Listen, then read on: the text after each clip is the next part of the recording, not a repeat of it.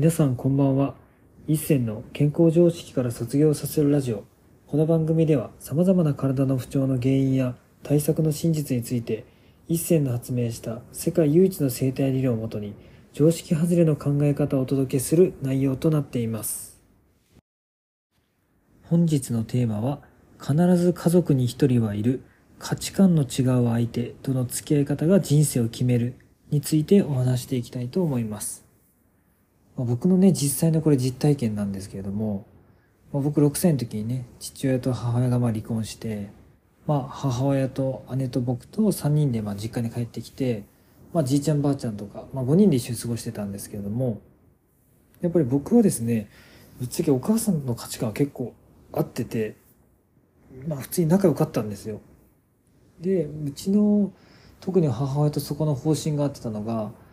まあ、お互いに本音で何でも言い合うし、ちょっとイライラして言い合っても、お互いすっきり本音言って仲直りするから、全然後に残らないというか。だから、変なし30分前喧嘩してたけど、それがずっと後を引くまでですね、なんか、何時間経ってもお互い怒ってないっていう状況がまあ当たり前だったんですよね。もうすぐ仲直りして、あとすっきり、もう後腐れなく普通に付き合うみたいな。ただ僕はちょっとね、自分の姉とそこら辺がやっぱり関係性が、やっぱりうまくいかなくて、やっぱ姉はずっとそれ引きずってるわけなんですよね。でそんなすぐニコニコしてムカつくみたい言われて、まあけど、それがね、僕とか母親からしたら、いや、なんでそんな引きずるんだろうと思ってた時に、やはり姉の中では、まあ、家族とはいえ大切な人に対しては本音を見せない方がうまくいくっていう方針というか考え方を持ってたみたいで、で、それが実は僕の父親と結構似てたんですよ。ってなると結局、まあ、そういうふうに価値観が、まあ、血は繋がってるけど価値観が違う人がやっぱ家族に絶対一人はいるように僕はね設定されてると正直思うんですよ。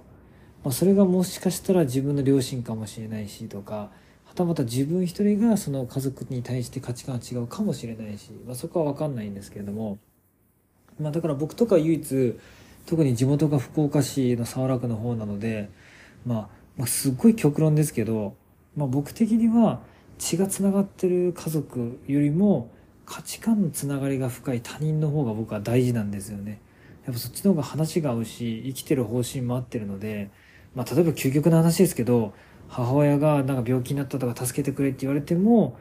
今僕としては目の前にいるお客さんとか価値観の合う相手を大事にしたいと思うので、そっちの方が病気とか怪我してたら多分そっちを優先して対応して、その後に母親のとこ行くかなっていうふうに一応考えてます。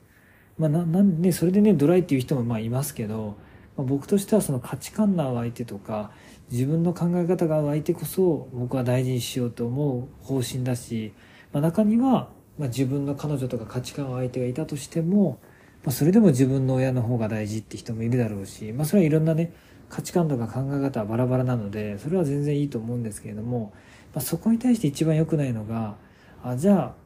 うちの姉とかじゃあね、うちの母親とかじゃあ家族を絶対最優先しようっていうもし方針だとしたら、じゃあ僕もそこに合わせないとってなったら、じゃあその思考が常に全部の行動を決めちゃうので、まあ、例えば姉とか母とかが起業するの危ないとか、そんなね、店舗出す前にちゃんと集客してとか広告かけてってしないとみたいに言われてたとしたら、多分今、ね、僕起業して4年経つけど、こんなに福岡、東京、名古屋とか、まあ、海外とかまで広がってなかったと思うんですよ。だからそういうふうに、まあ、家族が言うから正しいっていうのも確かにあるかもしれないんですけれども、僕の方針としては価値観が湧いて、と一緒にいることが正しいと思うし、楽だと思うから、そういう方針で生きてるっていう風な感じですね。ただそれと同じ価値観を持ってる人は僕の家族には正直いなかったです。やっぱり家族とか、近くにいるね、親戚を大事にするべきだろうっていうやっぱ考え方が強く残ってるイメージなので、まあそういうふうに話もされてたからですね。家族全員がですね。そういう意味では僕一人だけ浮いてたってところで、まあ、そこで無理やり価値観が違うのに家族で一緒いるってことはすごいストレスになってくると思います。で、逆に言えば、なんか普通に考えたら人として、例えば僕だったら人をいじめたりとかするとか、なんかね、あからさまに人ね、なんか他の人が見てる前でけなしたりするってことを絶対僕はしたくないんですけども、例えば姉とか母とかだったら、二人ともお寺に修行行ってる時期があったので、毎回その姉とかがね、その母とかとお寺行った時に、毎回母親をまあね、お寺の人は見てる前でちょっとけなしたりとか、わざわざ悪い対応するとか、まあ、ある意味自分の力を誇示するような感じでですね、やってたんですけれども、まあそれもね、思ってたどれば、ちゃんと理由があって、まあこういうことがされて嫌だったからっていうのを、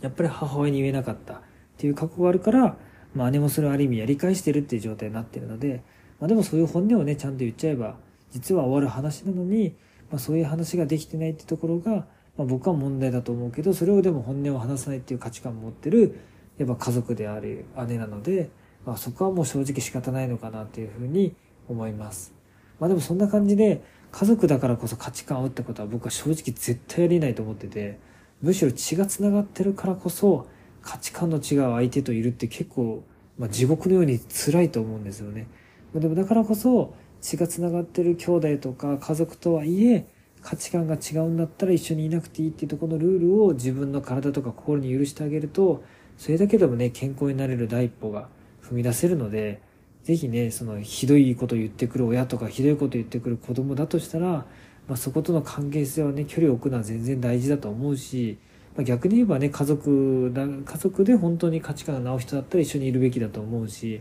まあ、いろんな、ね、世間がいろんな価値観とか基準とかルールを決めてきてるとは思うんですけども自分の中で思うね価値観とかルールをちゃんと持っておくってことが大事じゃないかなっていうふうに僕は考えています。本日も最後まで聴いていただきありがとうございました。もし面白かったらラジオの登録とコメントなどもいただけるとすっごく励みになります。お知り合いの方にもこのラジオを紹介していただけるとすっごく嬉しいです。皆さんにとって健康で楽しい一日になりますように。